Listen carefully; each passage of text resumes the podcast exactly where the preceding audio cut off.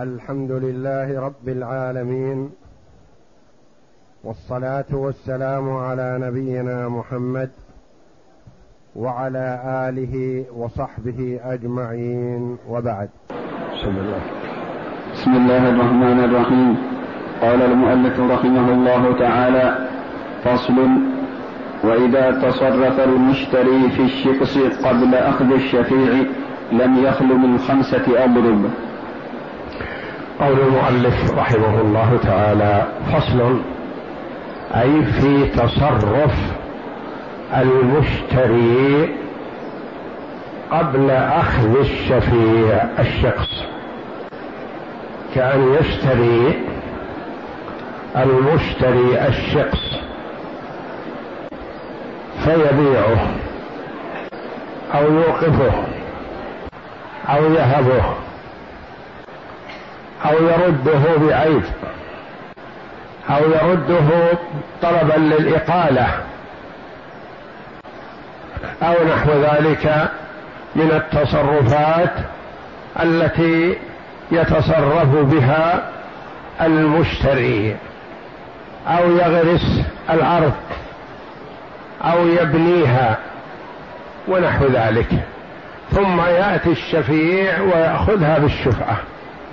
كيف هذا هذا الفصل في بيان هذا؟ وهذا كما قال المؤلف رحمه الله تعالى لا يخلو من خمسة أضرب خمس حالات بيع وقف بناء رد بالعيب رد بطلب الإقالة ونحو ذلك مما سنعرفه إن شاء الله بالتفصيل. نعم. أحدها تصرف بالبيع وما تستحق به الشفعة فللشفيع الخيار بين أن يأخذ بالعقد الثاني وبين فسخه ويأخذ بالعقد الأول لأنه شفيع في العقدين فملك الأخذ بما شاء منهما. فإن أخذ فإن أخذه بالثاني دفع إلى المشتري الثاني مثل ثمنه وإن أخذه بالأول دفع إلى المشتري الأول مثل الذي اشترى به وأخذ الشقص ويرجع الثاني على الأول بما أعطاه ثمنا. وإن كان ثم ثالث رجع الثالث على الثاني. هذه الحالة الأولى أو الضرب الأول أو القسم الأول. من الأضرب الخمسة. أن يشتري المرء الشقص ثم يبيعه. قبل أن يعلم الشريك فيه. ثم علم. فجاء إلى المشتري الأول وأراد أن يأخذه بالشفعة قال أنا بعته. على من؟ على فلان. فيذهب إلى فلان فيقول أريد أن آخذ الشخص بالشفعة فيقول أنا بعته وهكذا يباع بيعتين أو ثلاث أو خمس أو عشر بيعات والشفيع ما علم ولما علم أراد أخذه كيف؟ نقول الشفيع له حق الشفعة في البيعة الأولى وله حق الشفعة في البيعة الثانية. وله حق الشفعة في البيعة الثالثة. وله في حق, حق الشفعة في البيعة العاشرة. كل البيعات هذه له في حق الشفعة. فهو بالخيار. إن شاء أخذه بالبيعة الأولى. وإن شاء أخذه بالبيعة الثانية. وإن شاء أخذه بالبيعة الثالثة وإن شاء أخذه بالبيعة العاشرة. ما دام ما علم عن البيعات السابقة فهو له الخيار في أي البيعات أن يأخذ. وذلك أن البيعات قد تختلف. يشتريه الأول بعشرة مثلا ثم يبيعه بخمسة عشر. ثم يبيع صاحب الخمسة عشر بعشرين. ثم يبيع صاحب العشرين بأربعة عشر. ثم يبيع صاحب الأربعة عشر بثمانية. تقلب. من عشرة إلى اثني عشر إلى خمسة عشر إلى عشرين. رجع إلى ثمانية عشر رجع إلى خمسة عشر رجع إلى ثمانية. يقول أنت بالخيار أيها الشفيع. كل البيعات هذه أنت لك حق الشفعة فيها. تخير. تأخذ بهذه أو بهذه أو بهذه. لأن الشفعة تأتي على كل بيع. فأنت بالخيار. قال أريد أن أخذه بالشفعة التي في ثمانية. فيأخذه. بالشفعة بثمانية ويدفع للأخير الذي دفع الثمانية يدفع له الثمانية ويأخذه بالشفعة هذه صورة. ولا فيها رجوع من أحد لأحد. لأنه أخذ بالبيعة الأخيرة بثمانية وأخذه. إذا تعددت البيعات البيعة الأولى بعشرة. البيعة الثانية بخمسة عشر. البيعة الثالثة بعشرين. البيعة الرابعة بأربعة عشر. البيعة الخامسة باثنى عشر. وقفت على اثنى عشر. نقول هو بالخيار. تأخذ بأي البيعات؟ قال أريده بإثنى عشر. أريده بعشرة. يأخذ بالعشرة الأولى. إذا زاد ونقص وزاد ونقص فهو بالخيار لأن كل بيعة تمضي وتحصل بحق الشفعة فيها. ما يقال أنت ملزم بأن تأخذه بالبيعة الغالية زائدة الثمن لا. فهو صاحب الخيار لأنه شفيع يشفع يأخذه من زيد يأخذه من عمرو يأخذه من بكر يأخذه كيفما أراد. فإن أخذه من الأخير فلا يرجع أحد على أحد. يدفع للأخير القيمة التي دفعها ويأخذ الشخص. فإن رغب في أخذه بالبيعة الأولى التي بعشرة بينما البيعات الأخريات اثني عشر وخمسة عشر وعشرين وخمسة وعشرين إلى آخره. ما نقص. يقول لا أنا أريد بالبيعة الأولى بعشرة. فيأخذه بعشرة. على أساس من المشتري الأول. أول واحد اشترى بعشرة يأخذه منه. ويفسخ ما عداه. ثم يرجع. كل واحد دفع إلى صاحبه ثمن يرجع إليه ويأخذه. ما يأخذ أكثر من ثمنه ولا يلزم بأقل من ثمنه. اللي هو دفع. لا ضرر ولا ضرار. باعه الأول بعشرة. ثم الثاني باعه باثني عشر. ثم الثالث باعه بخمسة عشر. ثم الرابع باعه بعشرين. قال أنا أريد أن أخذه بكم بالبيعة الأقل من المعلوم أن الإنسان يريد أرخص البيعات. فأخذه من الأول أخذه من الأخير. هو بيد الأخير الآن اللي داخل عليه بعشرين. أخذه منه ودفع للبايع الأول عشرة. المشتري الأول أول واحد. اشترى بعشرة دفع له عشرة. الآن انتقل الشخص الشفيع. الأخير يرجع على من اشترى منه. ما قبل الأخير يرجع على من اشترى منه.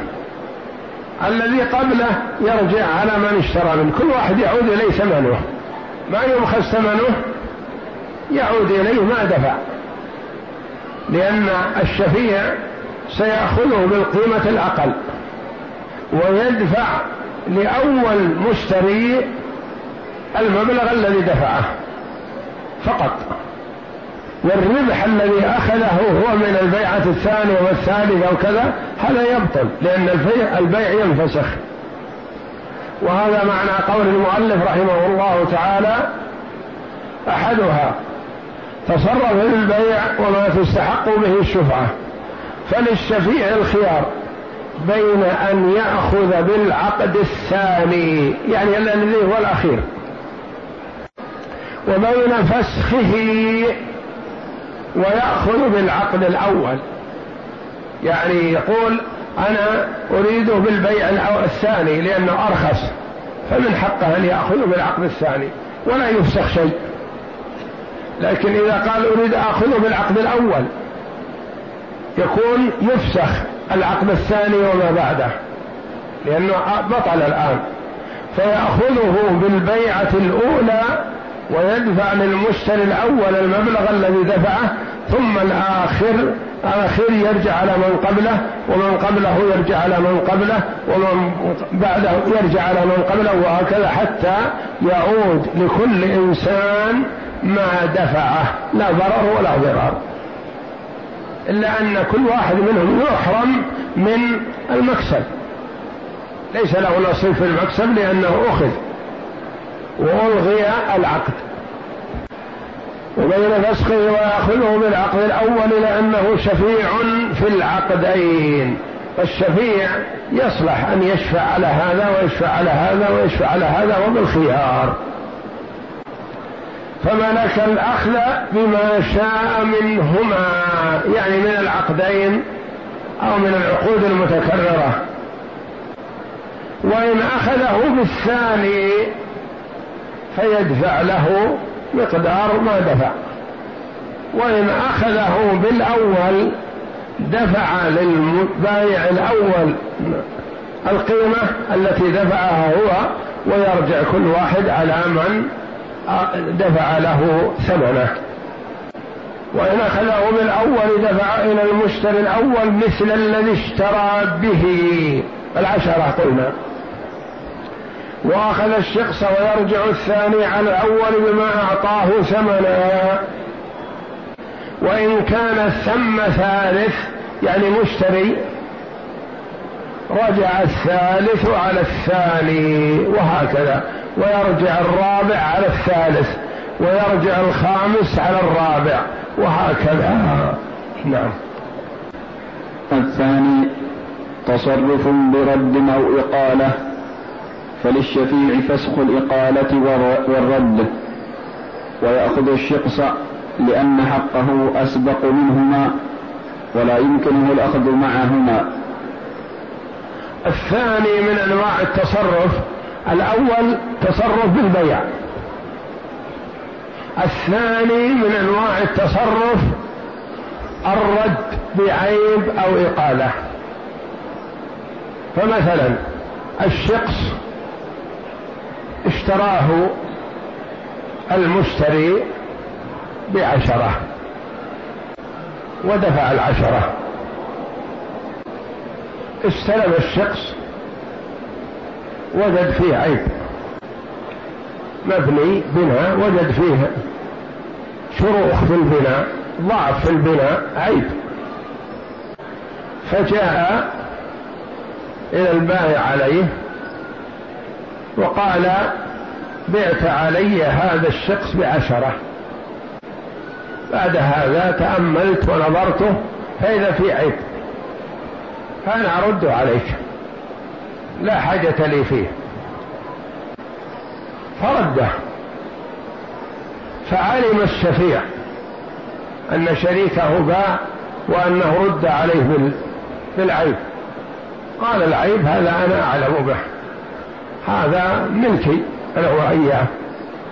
فأخذه فيأخذه بالقيمة التي بيع بها إذا رضي بهذا. يأخذه بالقيمة التي بيع فيها. رده بالعيب وقبله الشفيع. الشفيع يريده يقول أنا أريد ولو في عيب. الصورة الثانية الإقالة مثلا باع عليه الشخص نصف الدار أو ربعها أو نصف الأرض ونحوه بعشرة واستلم المشتري الشخص. ودفع من الثمن سبعة أو ستة مثلا. وأخذ يبحث يجمع القيمة.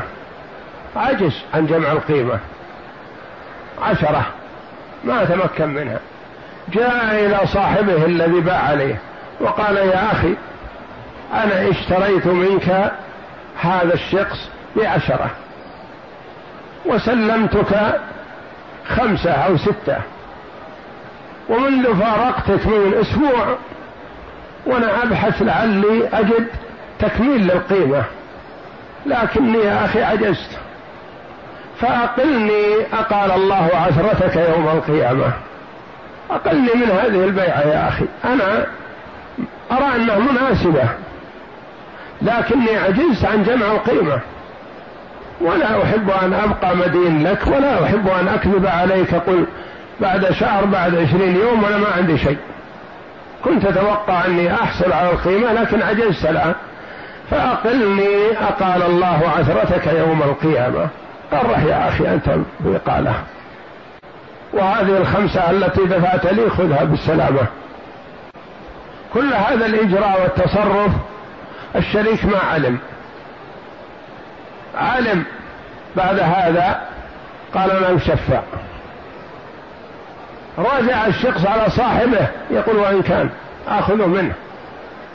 فيرجع على صاحبه ويأخذه منه ويدفع القيمة. قال أنا عندي العشرة موجودة. وما دام إن شريكي باع بعشرة والرجل اشترى بعشرة لكن عجز عن القيمة أنا ما أعجز عن القيمة. وأنا أريد بنفس القيمة. فيأخذه بنفس القيمة ولا يملك البايع المنع. لأنه يقال أنت بعت والشفيع له حق الشفعة ما تسقط. وما علم إنما علم أراد أن يأخذه منك أو من زيد أو من عمرو أو من أي واحد. فيأخذه بالثمن الذي باعه به. وتبطل الإقالة ويبطل الرد بالعيب. لأنه قد يقال هذه ما فيها شفعة نقول لا فيها شفعة. قد يقول قائل ما في شفعة لأن الشخص عاد إلى صاحبه. نقول لا يا أخي صاحبه باعه. وثبت حق الشفيع في البيع والإقالة أو الرد بالعيب جاءت بعد يومين أو ثلاثة. أيهما أسبق؟ حق الشفيع. فالرجل مثلا بعد صلاة الجمعة باع هذا الشخص بعشرة ونقد المشتري خمسة وذهب يبحث عن باقي القيمة البيع تم الآن والشفيع ما علم عن شيء. ذهب يوم السبت والأحد والاثنين يحاول يجمع الخمسة الباقية. عجز. جاء يوم الثلاثاء مثلا وقال يا أخي أنا اشتريت منك بعشرة ونقدت لك خمسة لكني منذ فارقتك من يوم الجمعة إلى اليوم وأنا أبحث لعلي أجد تكميل القيمة. كنت أتوقع أني أبيع كذا أو أستقل من كذا أو كذا أو كذا لكن تعذرت الأمور. فأقلني يا أخي جزاك الله خيرا. ولا تضطرني إلى أني أحرج عليه وأبيعه بأقل من سعره. وأن البيع لزم. فقرح تراك مقال. أقلتك احتسابا. وهذه الخمسة التي أعطيتني. علم الشفيع بعد هذا. متى وجد حق الشفيع؟ الرد الآن رد الشخص على صاحبه. وهو بيد مالكه الأصلي. لكن متى وجد حق الشفيع؟ بعد صلاة الجمعة. والإقامة متى حصلت؟ يوم الثلاثاء. أيهما أسبق؟ حق الشفيع أسبق. يعني في الإقالة أو الرد بعيب. فللشفيع أن يأخذه بنفس القيمة التي بيع فيها. الثاني اقرأ. الثاني تصرف لرد أو إقالة. فللشفيع فسخ الإقالة والرد. فسخها يعني يأخذ بما بيع به أصلا ولا ينظر إلى الإقالة ولا إلى الفسخ. نعم. ويأخذ الشقص لأن حقه أسبق منهما ولا يمكنه الأخذ معهما. يعني تنفسخ الإقالة فيعود الشخص إلى المشتري أو ينفسخ الرد بالعين فيعود للمشتري ويأخذه من المشتري. نعم. الثالث. هذه اثنتان من الخمسة. انتبه. خمسة. اثنتان هذه لا إشكال فيها. الثالث فيه قولان.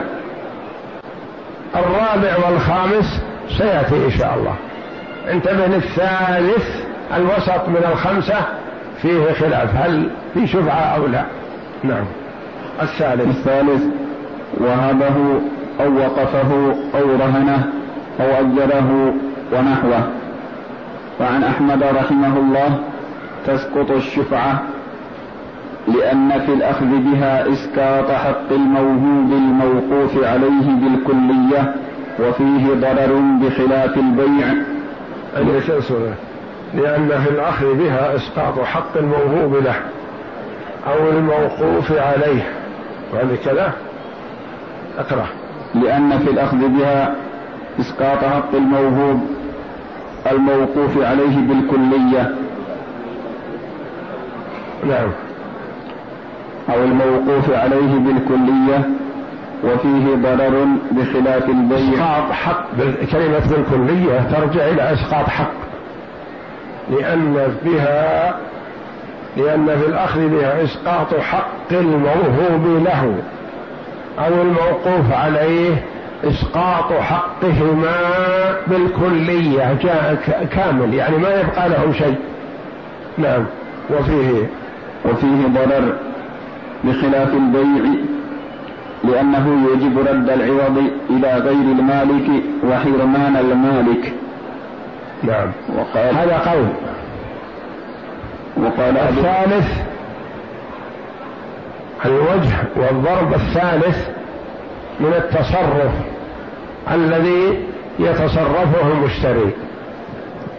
وقفه أو وهبه أو أجره ونحوه. اشتراه ووقفه. اشتراه ووهبه. اشتراه وأجره. فعن أحمد رحمه الله تسقط الشفعة. لما يرحمك الله؟ قال لأن وجود الشفعة فيه ضرر على الآخر. والنبي صلى الله عليه وسلم يقول لا ضرر ولا ضرار. انتبه للمثال. شخص اشترى الشقص من هذا البيت بعشرة.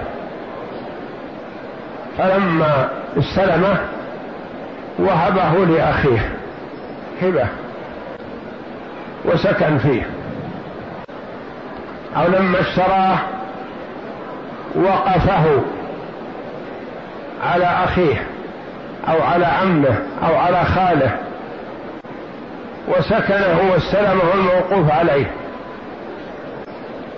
فعلم الشريك في الشفعة الذي له حق الشفعة جاء وأخذه من المشتري. أخذه من المشتري. ودفع للمشتري العشرة التي دفعها. من المتضرر في هذه الحال؟ الموهوب له. هذا مسكين وهم له هذا البيت وفرح به وسكنه وأولاده. فإذا بالشفيع يأتي ويرحله. يعطيه المبلغ؟ لا. ما هو معطي شيء. يعطيه للمشتري. الذي دفع قيمة الشخص عشرة يدفع له عشرة. الموهوب له هذا بعد ما فرح بالبيت وسكن فيه. هو وأولاده يأتي الشفيع ويرحله عليه ضرر. والنبي صلى الله عليه وسلم يقول لا ضرر ولا ضرار. كيف تأخذونه مني؟ أنا فرحت به لما وهبني أخي. أخي فيه خير وغني واشترى هذا البيت لأجل يهبه لي أسكن فيه. وسكنت فيه الآن لأسبوع وأنا ساكن فيه مرتاح وفرح أنا وأولادي. فيأتي الشفيع يرحلني ويدفع العشرة لمن؟ لأخي اللي ما هو دار عنها تدخل أو تطلع. ما يهمه. وأنا المسكين بعد ما سكنت في البيت واسترحت وفرحت يرحل عفشي للشارع. يقول الإمام أحمد رحمه الله لا هذه ما فيها شفعة لأن في ضرر على الغير. ما مسألة بيع وشراء ثمنك اللي دفعت سيعود إليك. هذه ما فيها ضرر. إذا كنت بعته بربح الربح يروح عليك ما في إشكال. لكن القيمة تعود إليك. لكن في الهبة لا. أو الوقف وقفه على أخيه أو وقفه على أبيه أو وقفه على ابن عمه. في ضرر ولن يعود إلى الموقوف عليه شيء يؤخذ منه ولا يعود إليه شيء. فلذا قال الإمام أحمد رحمه الله فعن أحمد تسقط الشفعة لأن بالأخذ بها إسقاط حق من الموهوب له أو الموقوف عليه. إسقاط حقه بالكلية يعني ما له ما يكون له باقي حق ولا يعود إليه شيء من الثمن. ينزع من يده هكذا. وفي هذا ضرر. بخلاف البيع فالبيع لا ضرر فيه. هذا اشتراه وباعه ثم الثاني باعه ثم أخذ كل واحد ترجع له قيمته. ما أحد يتضرر. يأخذ الشفيع الشخص ولا يضر أحد إلا أنه البائع يحرم من المكسب إن كان في مكسب. ومن عاد إليه رأس ماله فلا ضرر عليه. لكن في الهبة والوقف فيه ضرر على هذا المسكين. أنه وهب له أو وقف عليه ثم ينزع من يده ولا يعطى شيء. لأن القيمة لن يعطى إياها وإنما يعطاها من المشتري الذي دفع القيمة للمالك الأصلي. بخلاف البيع. لأنه يوجب رد العوض إلى غير المالك بخلاف البيع. فهنا قوله لأنه يوجب رد العوض إلى غير المالك. المالك في الموهوب له من هو؟ الذي وهب له. هو المالك أصبح الآن. والعوض إلى من سيرد؟ إلى المشتري الأول. ولا ندري عاد المشتري الأول. يعطي الموهوب له القيمة أو يقول هذه قيمتي رجعت إلي وخلاص. ما يلزم أن يعطيها إياه. يعني يقول أنا اشتريته ووهبته له لكن أخذ بالشفعة وأنا أخذت الثمن. ولا يلزمه أن يرد الثمن على الموهوب له ما يلزمه. يقول هذا ثمن بدل الذي دفعته للبائع الأول لأنه يوجب رد العوض. العوض على من سيرد؟ على المشتري. وهل هو المالك الآن؟ لا. من هو المالك الموهوب له؟ ومن هو المنتفع الموقوف عليه؟ وحرمان المالك. رد العوض على غير المالك وحرمان المالك. من هو المالك المحروم الآن أصبح؟ الموهوب له أو الموقوف عليه. هو المنتفع. وهو المحروم. ويقول الإمام أحمد رحمه الله لوجود الضرر هذا نقول لا شفعة. لأن هذا ليس بيع والشفعة الواردة عن النبي صلى الله عليه وسلم في البيع. هذا ليس فيه بيع. وانتقل العقار من المشتري إلى مشتري وإذا انتزعناه منه تضرر. والنبي صلى الله عليه وسلم يقول لا ضرر ولا ضرار. فلا نضر بشخص لحساب شخص آخر. نعم. وقال أبو بكر رحمه الله تجب الشفعة. آه معلوم أن أبا بكر هذا ليس لأبي بكر الصديق رضي الله عنه. هو أبو بكر من علماء الفقه من أئمة الحنابلة رحمة الله عليهم. حنبلي من يأخذ عن الإمام أحمد. وقال أبو بكر تجب الشفعة حتى لو كان التصرف في الوقف أو الهبة. نعم. وقال أبو بكر رحمه الله تجب الشفعة لأن حق الشفيع أسبق فلا يملك المشتري التصرف بما يسقط حقه ولأنه ملك فسخ البيع مع إمكان الأخذ به فلأن يملك فسخ عقد لا يمكنه الأخذ به أو لا. هذا أبو بكر رحمه الله يعلل يقول تجب الشفعة ما تسقط. لما يرحمك الله؟ يقول لأن حق الشفيع أسبق. هذه ناحية. كيف أسبق؟ نعم مثل ما مثلنا سابقا. اشترى هذا الشخص بعد صلاة الجمعة واستلمه ودفع الثمن. وجاء إلى أهله وعياله وقال اشترينا البيت الفلاني نصفه. ألا ترغبون أن نرتحل إليه أوسع مما نحن فيه الآن؟ قالت له أمه نحن في بيتنا هذا في راحة وسعة وأخوك مسكين ينتقل من بيت إلى بيت. كل سنة له بيت وكل سنة له جار. فاحتسبه عند الله وأعطه لأخيك. يسكن فيه. وتكلمت مع أمه بهذا الكلام فارعوى لأمه واستجاب لها. وقالوا فكر في الموضوع إن شاء الله. ففكر السبت والأحد والاثنين والثلاثة يوم يوم الثلاثة عزم. على أنه يسلم لأخيه. فذهب إلى المحكمة وكتب إقرار تنازل بالهبة بأنه وهب هذا البيت لأخيه فلان يسكن فيه. يقول أبو بكر رحمه الله حق الشفيع متى وجب؟ بعد صلاة الجمعة. وحق الموهوب له متى وجب؟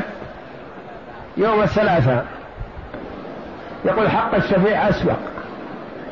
ما لاحظ حالة الفقير وفرحوا بالبيت وسكناه إلى آخره. قال لا ننظر إلى الحقين. ولا نرعوي لفقير لفقده على حساب آخر. إنما نطبق ما جاءنا عن النبي صلى الله عليه وسلم وننظر أيهم أسبق ونقدم الأسبق. فالشفيع له حق الأخذ بالشفعة متى؟ يوم الجمعة. الموهوب له ثبت له الحق متى؟ يوم الثلاثاء بعد الظهر. ذهب إلى المحكمة وقرر أنه وهب البيت لأخيه. الشفيع جاء يوم الأربعاء يسأل عن البيت من من هو بيده الآن؟ فيأخذه بالشفعة الأولى بالبيع الأول لأن حقه وجب بعد صلاة الجمعة. وحق الموهوب له متى صار يوم الثلاثاء. هذه نظرة أبي بكر رحمه الله. وقال أبو بكر تجب الشفعة لأن حق الشفيع أسبق. صحيح حق الشفيع أسبق هذا لا إشكال فيه. فلا يملك المشتري التصرف بما يسقط حقه حق من؟ حق الشفيع لا يملك يقال للمشتري تصرفك وذهابك إلى المحكمة يوم الثلاثاء لتقرر التنازل عن البيت لأخيك. هذا ما يسوء لك لأن حق صاحبك الشفيع هذا سبق. حق من يوم الجمعة من يوم اشتريت. فلا يملك المشتري التصرف بما يسقط حقه. ولأنه ملك فسخ البيع مع إمكان الأخذ به. من هو الذي ملك فسخ البيع؟ الشفيع. لأن الشفيع ملك فسخ البيع مع إمكان الأخذ به. بالبيعة الثانية والثالثة. قال لا أنا كل هالبيعات هذه ألغيها وآخذ بالبيعة الأولى التي بعشرة. ما أريد آخذ من البيعة الثانية بخمسة عشر وعشرين ثلاثين إلى آخره. أنا آخذ بالبيعة الأولى وكل البيعات هذه ألغيها. ولأنه لأنه من هو؟ الشفيع. ملك فسخ البيع وإن كان الأخذ به. فلأن يملك فسخ عقد لا يمكنه الأخذ به أولى وما يمكن أن يأخذ بالهبة. العقد الأخير ما يأخذ به لأنه هبة. العقد الأخير ما يأخذ به لأنه وقف. لكن يقول أنا أرجع للعقد الأول. ألغي العقود هذه من بيع ومن هبة أو وقف أو نحو ذلك وأخذ بالعقد الأول. فيعلل رحمه الله ولأنه ملك فسخ البيع مع إمكان الأخذ به فلأن يملك فسخ عقد لا يمكنه الأخذ به أو لا. فعلى هذا نعم. فعلى هذا تفسخ هذه العقود ويأخذ الشقص ويدفع الثمن إلى المشتري.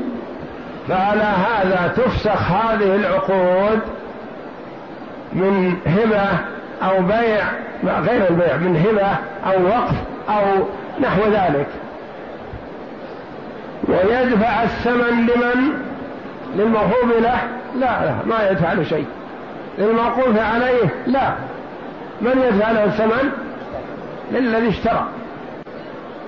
فيقول يدفع للمشتري الأول ويبقى الموهوب له مسكين أخذ من يده وما دفع له قيمة لأنه ما, ليس بالمشتري وهذه الحالة تحتاج إلى انتباه أكثر لأن فيها فرق.